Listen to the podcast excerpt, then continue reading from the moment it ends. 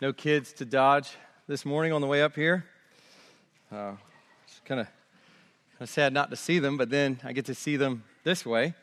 So uh, I'm glad all of you kids are with us. Let me just say this to you it is hard to listen to sermons when you're a kid, it's hard to listen to sermons when you're an adult. You know, I, uh, I go to these conferences sometimes, and the sermons are all you know hour long and, and th- throughout the day. And so there's a, a part of the service that's worship, music, and then we worship through hearing preaching.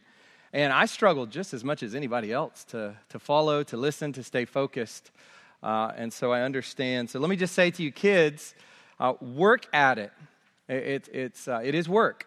It is work to worship the Lord well. And so work at it and try to, uh, with God's help, become a better listener. Try to get the big ideas. And as you grow up, become an adult, you will grow into a good listener of sermons.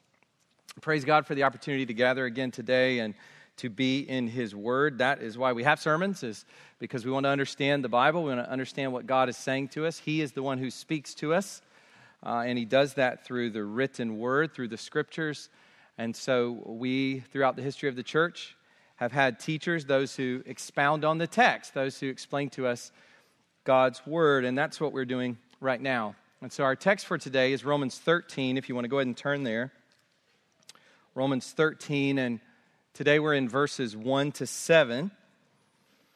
For the last several weeks since entering chapter 12, you could say that we have been in the practical part of Paul's letter to the Romans, although I think sometimes that can be less than helpful it implies that we can just snooze our way through uh, chapters 1 through 11, you know, and then we get to the real sort of practical stuff uh, in chapter 12. What we've seen throughout Romans in the first 11 chapters is that there is much practical help for us in living the Christian life, all the way up to chapter 12. But it is true that when we get into chapter 12, we are beginning to sort of uh, that's where the rubber meets the road. That's where we begin to see uh, the Christian life lived out in light of the truths that we have heard. This is the outworking of the gospel in real life. Remember that the main theme of Romans is the gospel. And so uh, this is the outworking of the gospel of justification by faith alone, through God's grace in Christ alone. This gospel of grace in Christ Jesus looks like a, something in real life. It, it shows itself up in our actions, it shows itself up in how we go about our daily living. And that's what we're seeing the outworking of this gospel. This is what it looks like to live in Christ or to live according to the Spirit.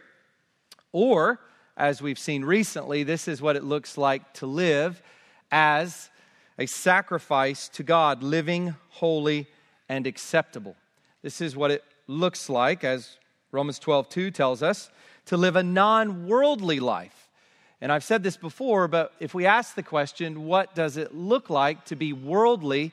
It is the opposite of what we've been seeing as we've gone through chapter 12. And so we find here what it means to live a non worldly life.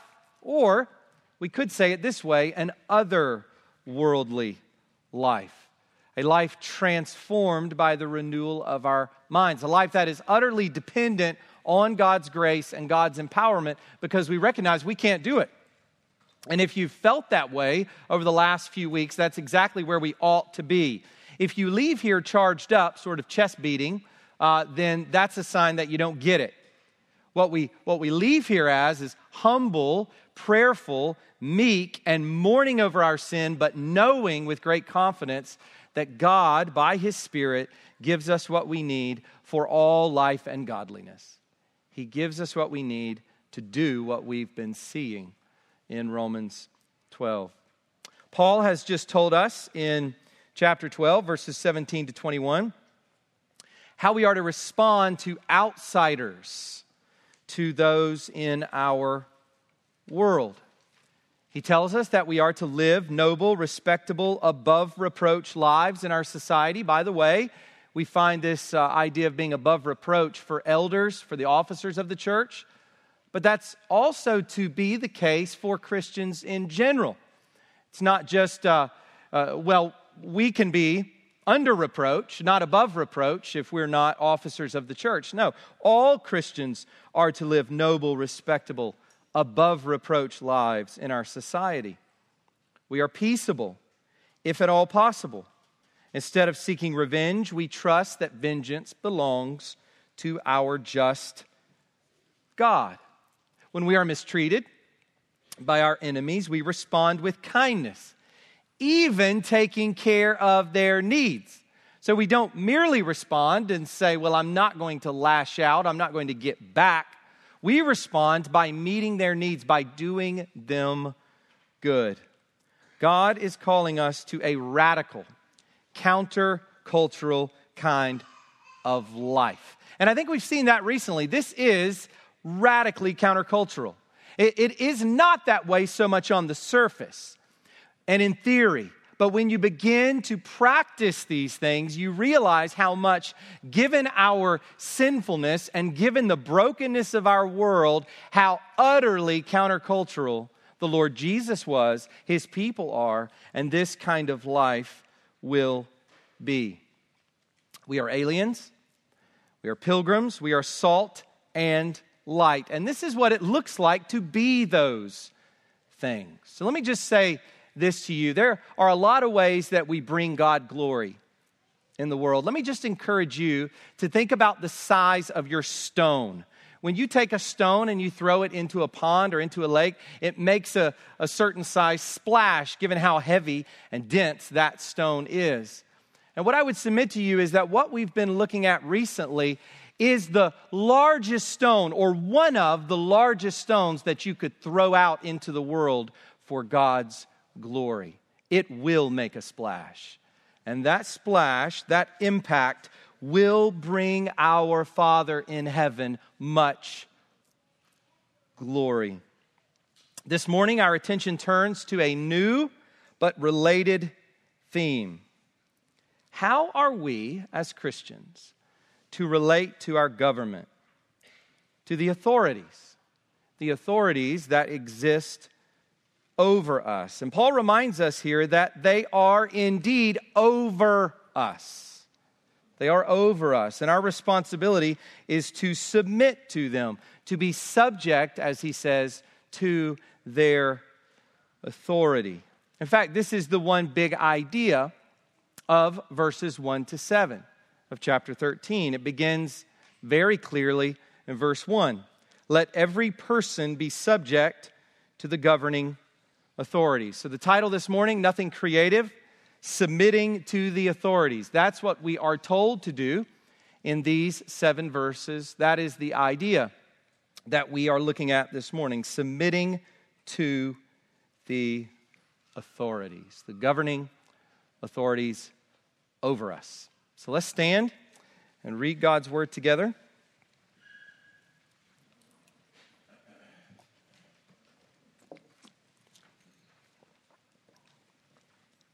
Seven verses for us to read this morning. We'll just begin at the beginning of chapter 13. Remembering what we covered there at the end, verses 17 to 21. Verse 1 Let every person be subject to the governing authorities. For there is no authority except from God, and those that exist have been instituted by God.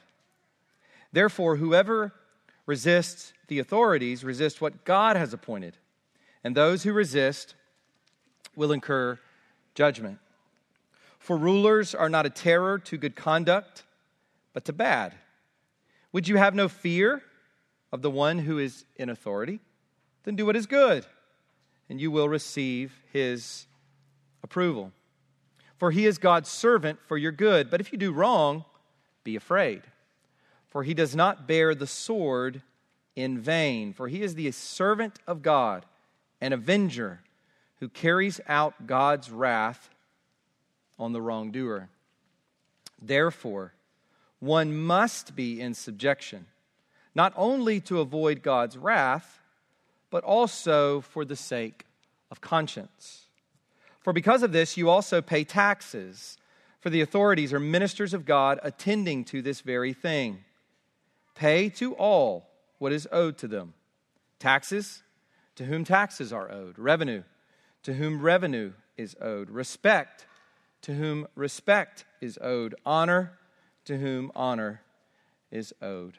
You can go ahead and be seated. Let's pray, ask for God's help to uh, communicate clearly His word, to receive His word in faith, trusting Him. We talked last week about how our response to our enemies, our response to those outside, uh, is governed by our faith. It's governed by our trust in God. It's, it's founded on our faith. We won't be able to love our enemies, to refrain from vengeance, to not pay people back. We won't be able to do that, to put that into practice, if we're not actively trusting God. If we're not trusting in what we can't see, if we're not living by faith and not by sight. And so we recognize this morning that we need that faith in order to put into practice what we have before us here. So let's go to the Lord in prayer and ask for his grace. Father, we are so grateful for another opportunity to gather under your word and to hear what you are teaching us. Lord, we have a lot of blind spots. We, we get distracted, we get encumbered with the world. Lord, it's so refreshing to be able weekly to come back and hear you speak. Lord, and throughout our daily lives as individual Christians, in our private time of prayer, in our family worship time, in our uh, small group time, in our Bible studies, and in our one anothering in general, and even as we uh, meet with Christians in our workplaces, uh, those who go to different churches, uh, as we talk with believing family members. Lord, you are refreshing us with your word. You are feeding us. You are doing what Psalm 19 says. Uh, you are making wise the simple. You are rejoicing the heart. You are giving us something sweeter than honey, something much finer than much fine gold. So, God, we praise you for another time to come to these treasures, and we ask that our hearts would be submissive to your word, God, that it would be taught clearly and that we would listen to what you are saying. God, help us, give us grace, give us faith to live this kind of life, uh, trusting you in the midst of uncertainties, in the mix, midst of vagueness, in the midst of much nuance. Lord, help us to live faithfully before your eyes, to live coram deo before your face, to do all that we do heartily unto you, not for men, but for you. Father, we pray that you would uh, help us to grow in our faithfulness, help us to grow in our confidence in your way, in your way for us. Would you be with the kids this morning as they're with us, Lord? Would you calm their minds and their little bodies? And Father, would you help them to receive some of what is here? Uh, Lord, would, would you increase what they are able to receive? Would you take what they do receive and use it exponentially for their good and for your glory. And for all of us, we pray the same. In Jesus' name, amen. So the Apostle Paul gives us three considerations as we think about relating well to the authorities, as we submit to them. And here they are three considerations as we obey this command. It's a command. It's a command from Paul, it's a command of the Apostle Paul who's commissioned by the Lord Jesus. It is a command of the Holy Spirit who inspired it. It is a command of the triune God who made us, redeemed us, and who will one day welcome us into his glorious eternal kingdom. So, what are the three considerations? First, the authority of God. We'll look at verses 1 to 2 for that. Second, the aim of government, verses 3 to 5. And then we'll end with the act of giving in verses 6 to 7. So let's start with the authority of God. Look with me at verses 1 to 2.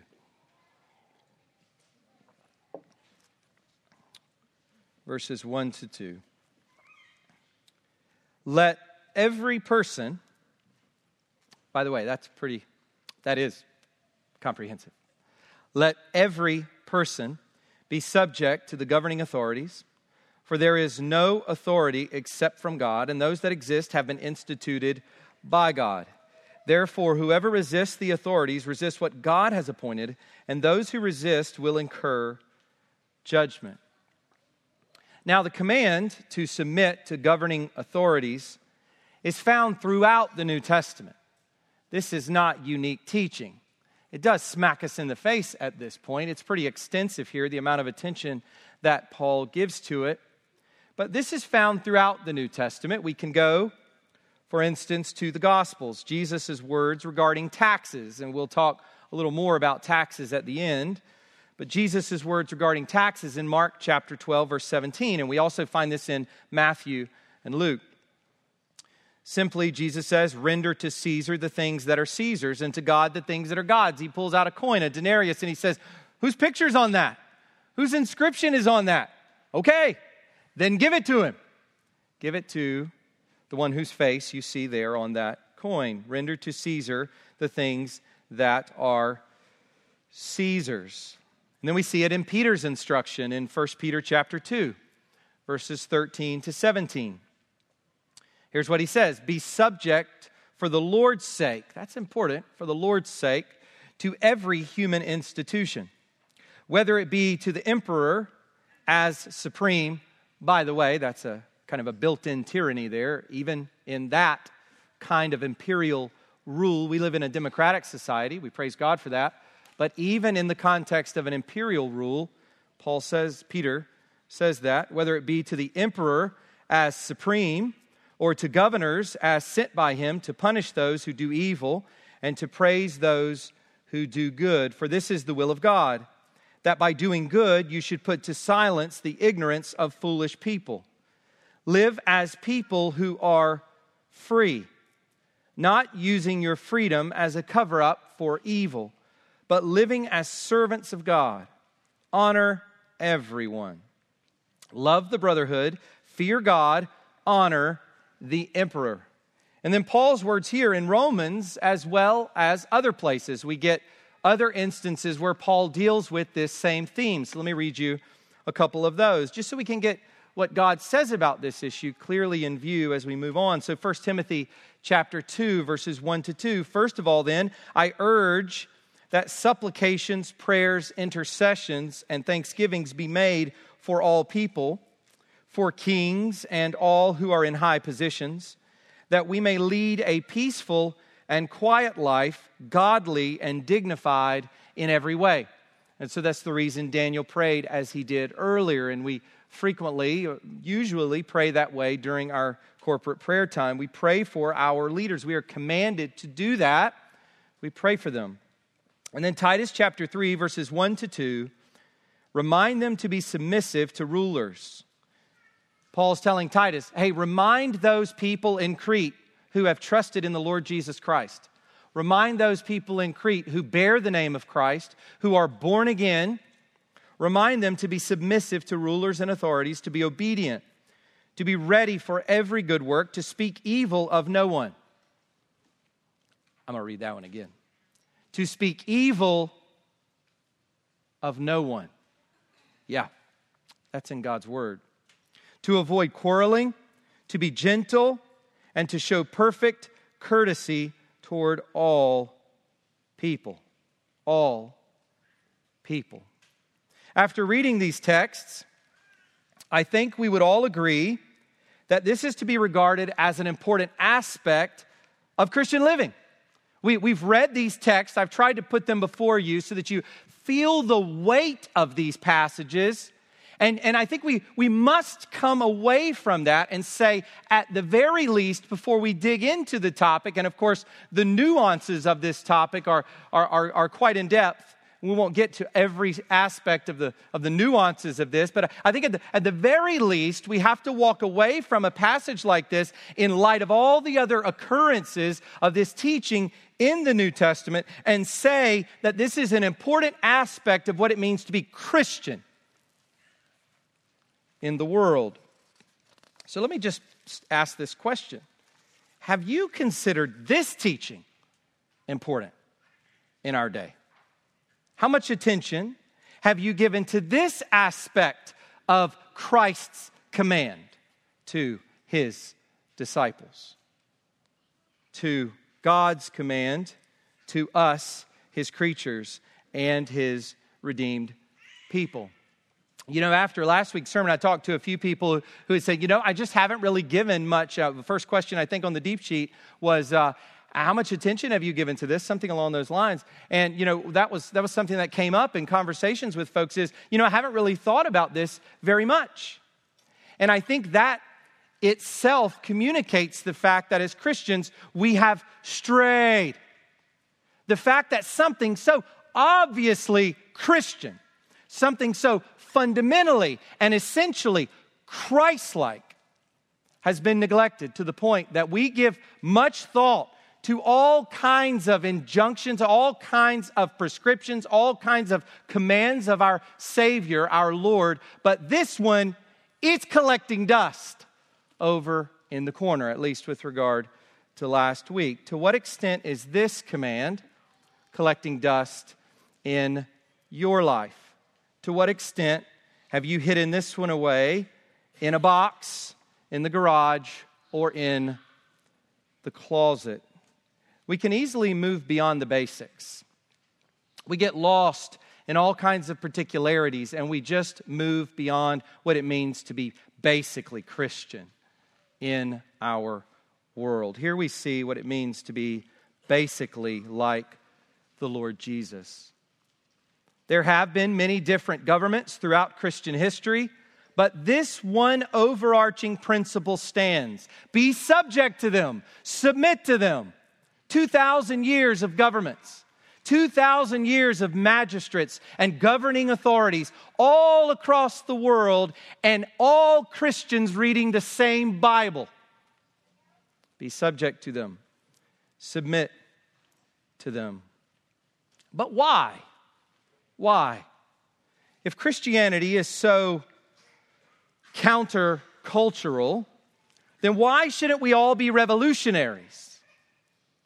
Why shouldn't we all be in the midst of a revolution if Christianity is revolutionary in the sense that it is so radical and countercultural? If our world is defined by darkness, and in Ephesians, Paul will say that we, we were darkness not, not just a, had a little darkness, but actually un, the unbelieving world is described as darkness. Every government, part of the course of this world, under the prince of the power of the air, if our world is defined by darkness, and this darkness inevitably infiltrates every government to varying degrees, why in the world are we to submit to them? Why? Well, Paul gives the most important reason in verses 1 to 2. It is because the government's authority must be seen against the backdrop of God's authority, the authority of God. There is no authority except from God, and those that exist have been instituted by God. That's what Paul says. Not only has God instituted government in general, let me make this point. This needs to be made clearly.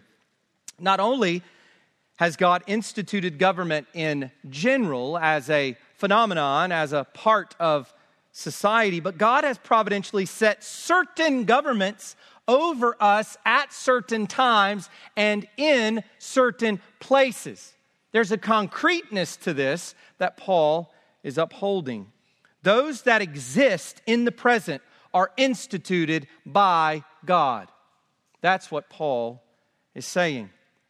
We find this theme throughout the book of Daniel. This is a, a big theme in Daniel in particular. So, chapter 2, verse 21 of Daniel, he changes times and seasons, he removes kings and sets up kings. We say we believe this. Do we act like we believe this? Chapter 4, verse 17 of Daniel and repeated throughout the book, the Most High rules the kingdom of men and gives it to whom he will. He gives rulership, kingship to whom he will. And listen, yes, yes, in the case of Daniel, this pertained to the pagan Nebuchadnezzar, who with his gigantic army moved into Jerusalem, killed countless Jewish people, destroyed the temple, and carried off Jewish exiles. A man absolutely engorged with his own glory, his own ego, his own pride. A man responsible for countless murders, atrocities, killings, men, women, and children. Yes, in the case of Daniel, this pertained to the pagan Nebuchadnezzar. Yes, in the case of Paul, this pertained to the godless rulers of Rome. Pick the one you want in the first century. Go through, pick the emperor you want. Just burrow down a little bit, read Plutarch, read Suetonius, read Tacitus, read the ancient Roman historians, read about these guys. Yes, in the case of the rulers of Rome. The same Rome who had recently executed the innocent Son of God. The same Rome through Pilate who had put to death, yes, he washed his hands, but it was by his own order that Christ was put on the cross. Yes, even Rome. The most evil deed that's ever been done was the crucifixion of Jesus of Nazareth, the Christ. The most evil act ever committed was committed at the hands of the Romans, the very uh, government in place when Paul writes these words. And yes, in our case today, it pertains to a government that is becoming increasingly antagonistic to Christians and to Christianity, to God's truth, to God's gospel, to God's ethics, increasingly antagonistic. The Westminster Confession of Faith, written in the 1600s by the Puritans in England, says this infidelity or difference in religion does not make void the magistrate's just and legal authority, nor free the people from their due obedience to them. I was reading a little bit of the martyrdom of Polycarp this week. It's the same thing. He stands before the magistrate, second century. He's about to be put to death, and uh, the magistrate tells him to talk to the people, and he says, No, I'm not going to give a defense of myself to the people, but I will to you because we have been taught to respect our rulers. This is Christian. It has always been Christian, every time and in every place. Paul goes on to say that because our governments should ultimately be traced back to God's authority, whoever resists the authorities resists what God has appointed, and those who resist will incur judgment. So here's the principle resistance to the governing authorities is ultimately resistance to God. And it will bring judgment, it will bring punishment from those authorities in the context, which is an outworking of God's own punishment. And we will have to give an account to God for how we respond to the government. But two things have to be said at this point. And there are many things that could be said, but I think at the very least, two have to be said. First, in the words of Peter in Acts chapter 5, verse 29, when they are told not to preach, when they are told not to propagate by their rulers, told not to propagate the name of Christ. We must obey God rather than men.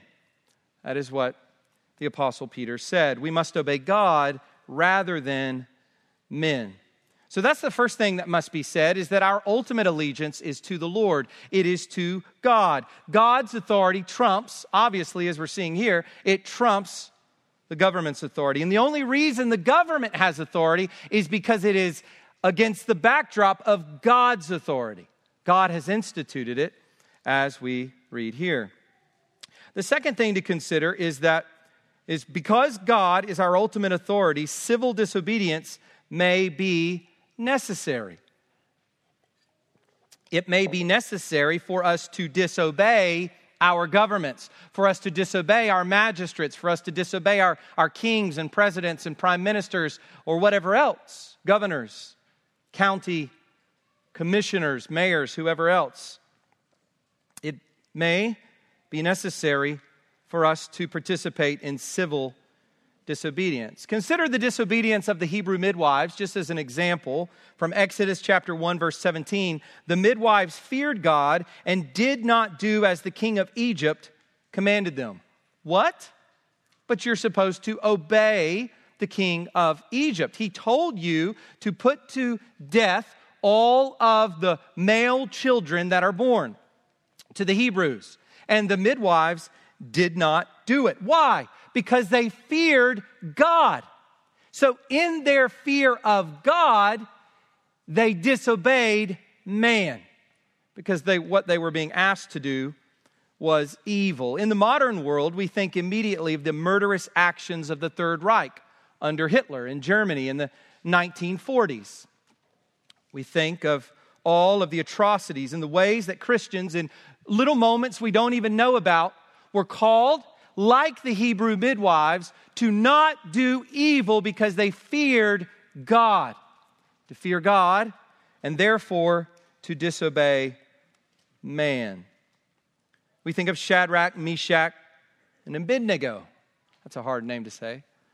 Shadrach, Meshach, and Abednego. Daniel chapter 3, verse 12. This is what the, the rulers who are trying to capture, trying to get Shadrach, Meshach, and Abednego set up to, to, to, because uh, they don't like them. This is what they say These men, O king, pay no attention to you. And that is true. They weren't paying attention because the king had told everybody when the trumpets and the instruments go off that everyone was to bow down to this ridiculously uh, egotistical statue uh, and, and they were to bow down to it and worship, basically worshiping the king. These men, O king, pay no attention to you. They do not serve your gods or worship the golden image that you have set up. Well, of course they don't, because they fear God. They obey God rather than men. On a more practical level, in our time, we think of the sometimes excessive measures taken by governments during COVID, during the COVID pandemic. Lengthy, discriminate, micromanaging measures taking, taken against church worship gatherings. We've seen this in certain places. I have a friend who's a, a, a pastor at a church in California, Grace Community Church, where uh, John MacArthur is the pastor. And, and so uh, I got a sense for kind of what they were struggling through there. And we recognize that it's not the case, it, was, it hasn't been the case everywhere. In fact, I remember talking with him on the phone one day, and he said, he said, Isn't it great that you uh, live in Georgia? and it's a very different situation here in Georgia than there was in California with regard to government shutdown, shutdowns of churches. But we have seen this where pastors and elder boards have had to weigh the command to submit to and be in subjection to governing authorities on the one hand, and to actually practice as Christians on the other to, to do what we're told in Hebrews 10 25, to not forsake the assembling of ourselves together as some do, but to, to seek to be together in worship. And so we've seen churches respond differently to that as these two things have had to be weighed in the balance. And let me just say this neither unimportant.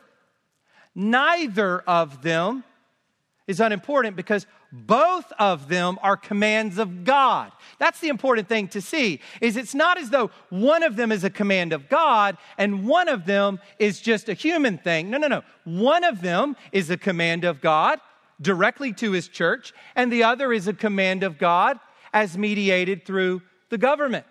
And so Christians wrestle and process and think through these things.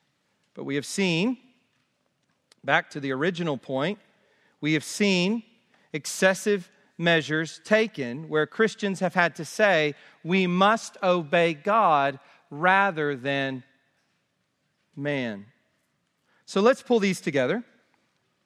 We submit to the authorities, but we obey God over men. This is the way we are to think. Say this constantly to yourself as you're navigating life. We submit to the authorities, but we obey God over men. So here's what we need to avoid. And let me make this point really clear because I think it is a pitfall for us. We need to avoid justifying our insubordination, or to use Paul's word, resistance, on grounds that have nothing to do with obeying God rather than men. Let me say that again. Justifying our insubordination or resistance to government, to governing authorities on grounds that have nothing to do with obeying God rather than men. You could just pull everything kicking and screaming into that category, right?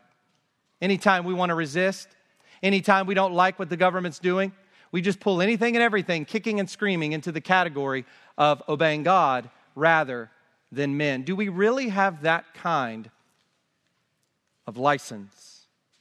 This has been one tendency throughout the history of the church, and, and uh, don't get me wrong, another tendency throughout the history of the church is for governments to use texts like this against Christians.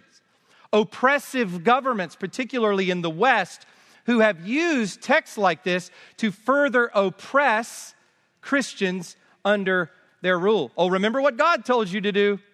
Remember what God told you to do, much like the husband who is oppressive towards his wife, constantly reminding her of what she's told to do by God rather than focusing on what he's told to do by God. Oh, remember, you, you got to respect me. Oh, remember, you have to submit to me. Governments have done the same thing over the last 2,000 years. Let me give you a quote from Douglas Moo. I quote him a lot because his commentary on Romans is arguably the best commentary on Romans ever written. Some have said that. Uh, some other commentators have made that point. It's a, it's a great commentary. Not that I always agree with what he has to say, but it's a great commentary on Romans. So I'm going to read to you what he says here it is only a slight, sorry, I'll start over. It is only a slight exaggeration to say, listen, this is, this is pretty funny actually, to say that the history of the interpretation of Romans 13, 1 to 7, is the history of attempts to avoid what, is, what seems to be its plain meaning. The history of interpretation can be, can be mapped out as a history of avoidance of doing what Paul here clearly tells us to do, which means this if you want to leave here today and go and read commentaries and find justification for your resistance, you won't have a hard time doing that. The question is, ought you to do that? Live before God's face as you process all of this. But this is what I would say to this, say to us. Let us not be avoiders. Let us not be justifiers. Those who try to shirk this command, those who try to get out from under this teaching of our Master, let us listen and let us bring glory to our God through our obedience. Let our governments see in us the light of Christ, the glory of Christ. Yes, in our boldness in proclaiming Christ's gospel. Yes, in the purity of our lives but yes, also in our speaking evil of no one, being gentle, living quiet and peaceable lives, and honoring those over us. Let us not be resistors. Let us live well under God and under the governments He has put in place. He has put in place the authority of God. We move now to our second point the aim of government. And for this, we're going to look, look at verses 3 to 5. This is what Paul says there. For rulers are not a terror to good conduct, but to bad. Would you have no fear of the one who is in authority? Then do what is good, and you will receive his approval. For he is God's servant for your good. But if you do wrong, be afraid, for he does not bear the sword in vain, for he is the servant of God, an avenger who carries out God's wrath on the wrongdoer. Therefore, one must be in subjection, not only to avoid God's wrath, but also for the sake of conscience. So, if God has put government in place, why has He done so? That's the clear teaching of those first two verses that God has indeed put government in place. But now we have to ask, why? Why has He done this? What is the aim of government? Is government a necessary evil? You read revolutionaries throughout history, and it's almost as though government is just a, just a necessary evil. Well, that's not the teaching that we're getting here in Romans 13. Why has God put government in place? What is the aim of government? What is its purpose? Government functions as a cause of fear. It puts fear in people. It puts fear in the hearts of its citizenry. And we know what tyrannical, uh, terroristic, very wicked governments do in that regard to its people repressive governments. But government by nature functions as a cause of fear, a terror to those who would do evil. God has put government in place to check the wickedness of men. Remember where we live. We live on planet Earth post fall. We live in a world described in Genesis 6 where everyone carries out the inclinations of his wicked heart, these evil deeds. And we see after the, the flood, it's still the case. We live in a very depraved, dark world. People even make movies about what it would look like if government went away. Poof. And we all know what happens in those movies or in those parts of movies or scenes of movies. It is absolute chaos. I know what each of us would try to do if that happened. We would try to stock up we would get better locks. We would make sure we were ready because chaos would ensue. God has put government in place to check this wickedness. It is a blessing from God. Government is a blessing from God, something to be grateful for. It is said here, it is for our good that government governing authorities are for our good. And let me say this anarchists are not just rebellious towards God, given our last point, they are also ungrateful to God, given this point. Anarchists are rebellious against God's institution, but are also ungrateful to God for his good gift of government. Government by nature approves of good conduct and punishes bad conduct. Paul here lays out, of course, the ideal. We immediately think of instances where this is not the case. He lays out the ideal, but it is also something that is to be found to some degree in all the governments of the world, regardless of how depraved or corrupt. It is intrinsic to government to behave in this way. It is remarkable here how Paul refers to the one in authority. Notice that. How Paul refers to the one who is in authority. He is God's servant. He's God's servant. He is the servant of God, an avenger who carries out God's wrath on the wrongdoer. Here we are told that God is executing his temporal judgment carrying out his wrath on the world by means of the authorities. This is so much the case that those authorities, regardless of character and religion, let me say that again. Those authorities, regardless of their character or their religion, are here called God's servants and avengers. So I think it's an appropriate time just to say to those of you who uh, may be part of this authority, those who in our congregation are uh, magistrates in some form or fashion, leaders of uh, uh, some sort of civil authority, or are an arm of that as a law enforcement officer. If that is you, consider the great stewardship that you have been entrusted with by God. Consider, as we think about this this morning, the great vocation and weight that God has placed on you to live up to this ideal in how you practice your own rule or the execution of your authority. The image that Paul uses to summarize this authority to punish and carry out God's vengeance is the sword. That's the, the one thing that Paul holds up in the hands of those who have authority. It is the sword, and primarily in view is capital punishment. It is utterly ridiculous to read commentators who will see this word sword here and say this has nothing to do with capital punishment. I'm like losing my mind as I'm reading that on the page. The sword is an image of death, it is an instrument of inflicting death.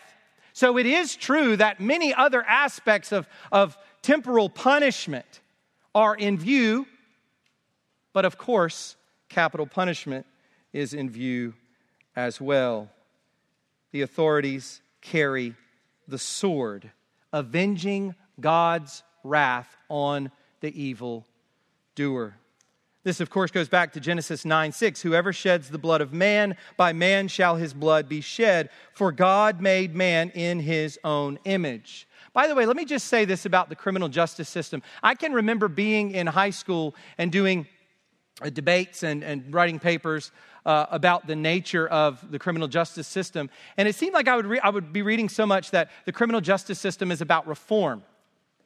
That, that that's what it's about. It's not about retribution, retributive justice, it is about reforming evildoers. And I think this is an interesting point for us as we come to a text like this. We must conclude that the criminal justice system is retributive in nature. It is okay for us Christians to affirm that, that it exists to carry out God's retribution, his vengeance, his wrath, his judgment on the evildoer. That in and of itself glorifies God, irrespective of the reformation of the criminal. Though, in a just society, we consider that as well. So, in light of all that Paul has said so far, he concludes with verse 5 Therefore, one must be in subjection, not only to avoid God's wrath, but also for the sake of conscience. Submit to the government, because if you choose not to be in subjection to the governing authorities, then you will meet God's wrath mediated through the state. You will find yourself on the other end of the sword. And as I said before, it doesn't necessarily mean the death penalty, but it does include it. You will find yourself on the other end of the sword. Also, since you know that the state has God's authority as a backdrop, submit to the authorities for the sake of keeping a clear conscience towards God as you do it, you do it as one who is cognizant of the fact that God's authority is ultimately at stake. You are doing it not just grinning and bearing it and just dealing with it, but you are doing it in your conscience before God as an act of worship. As Peter says, for the Lord's sake. You are doing it as an act of submission and respect to your God. The authority of God is in view, and therefore the conscience is in view.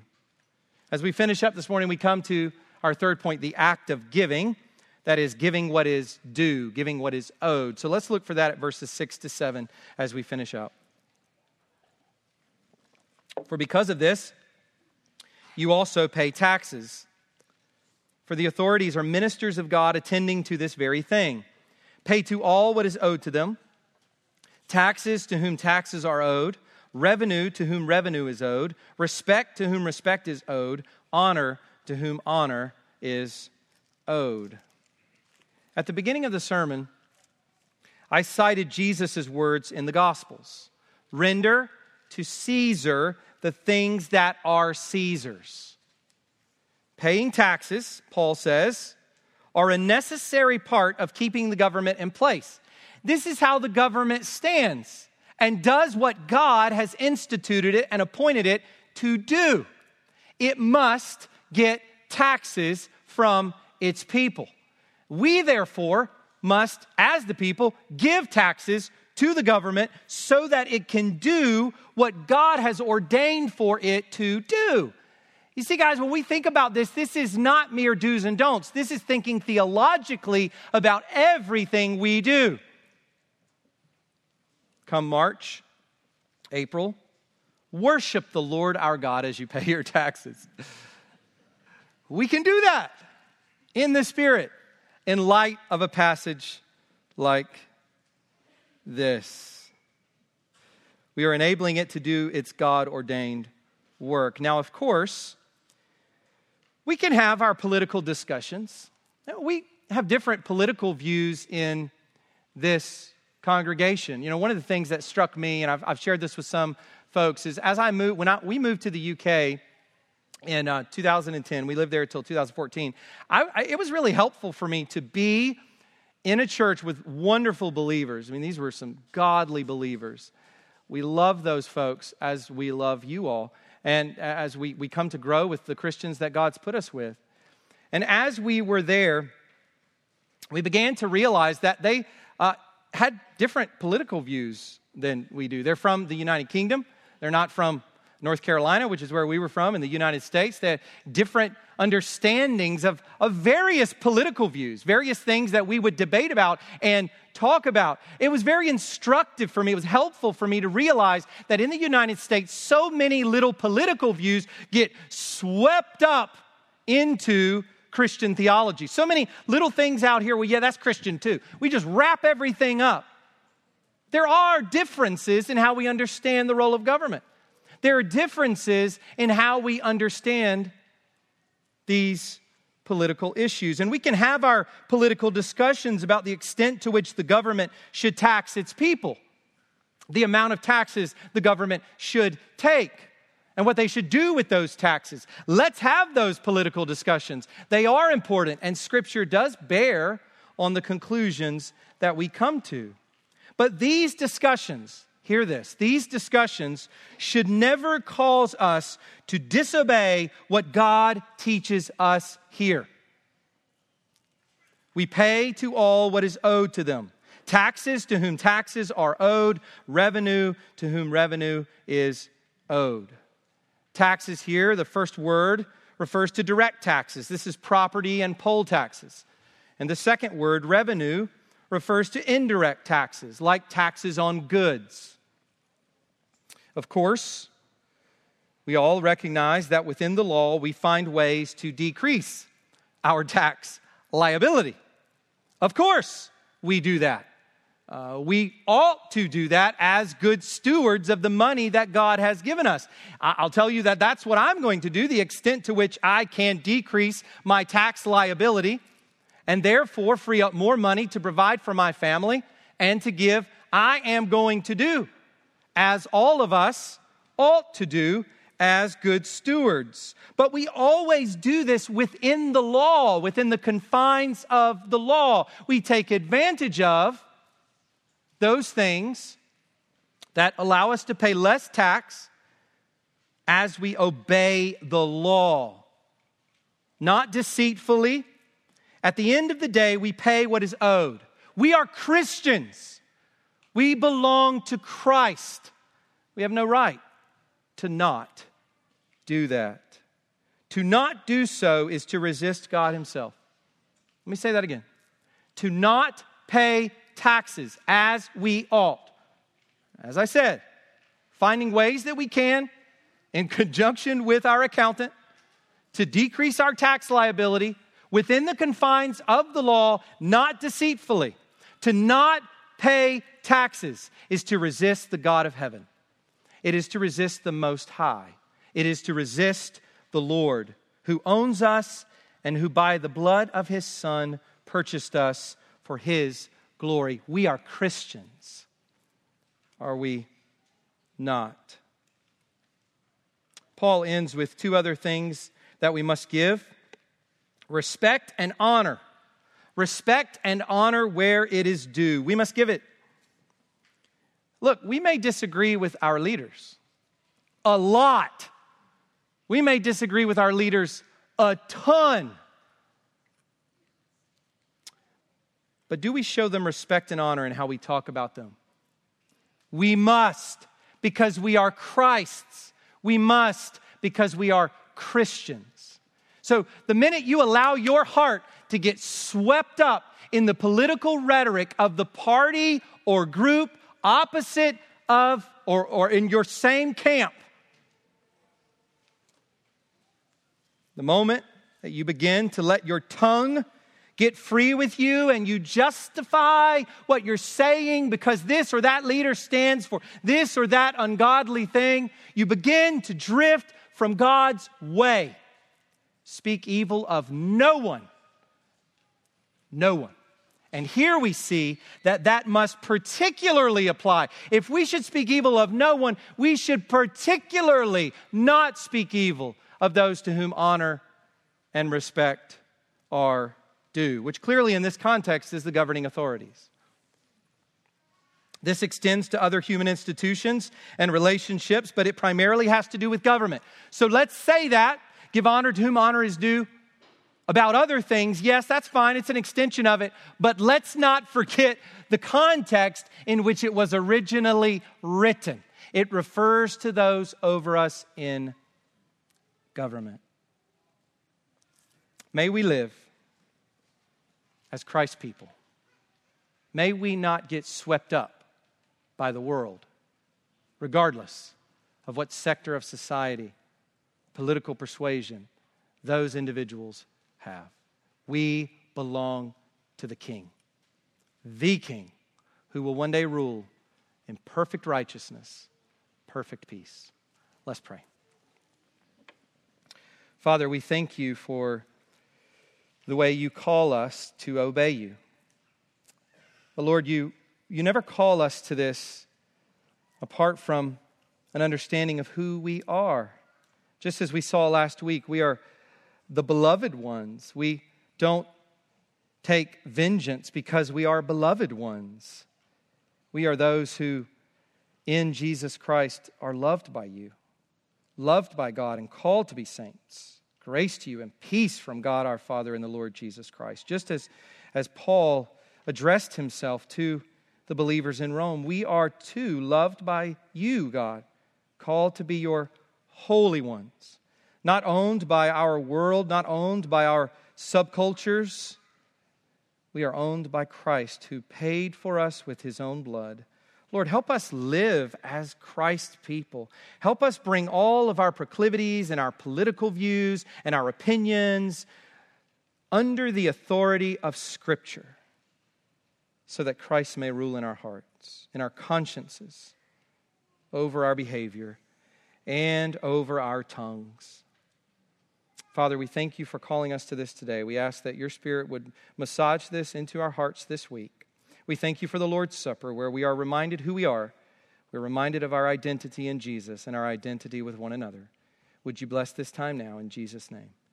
Amen.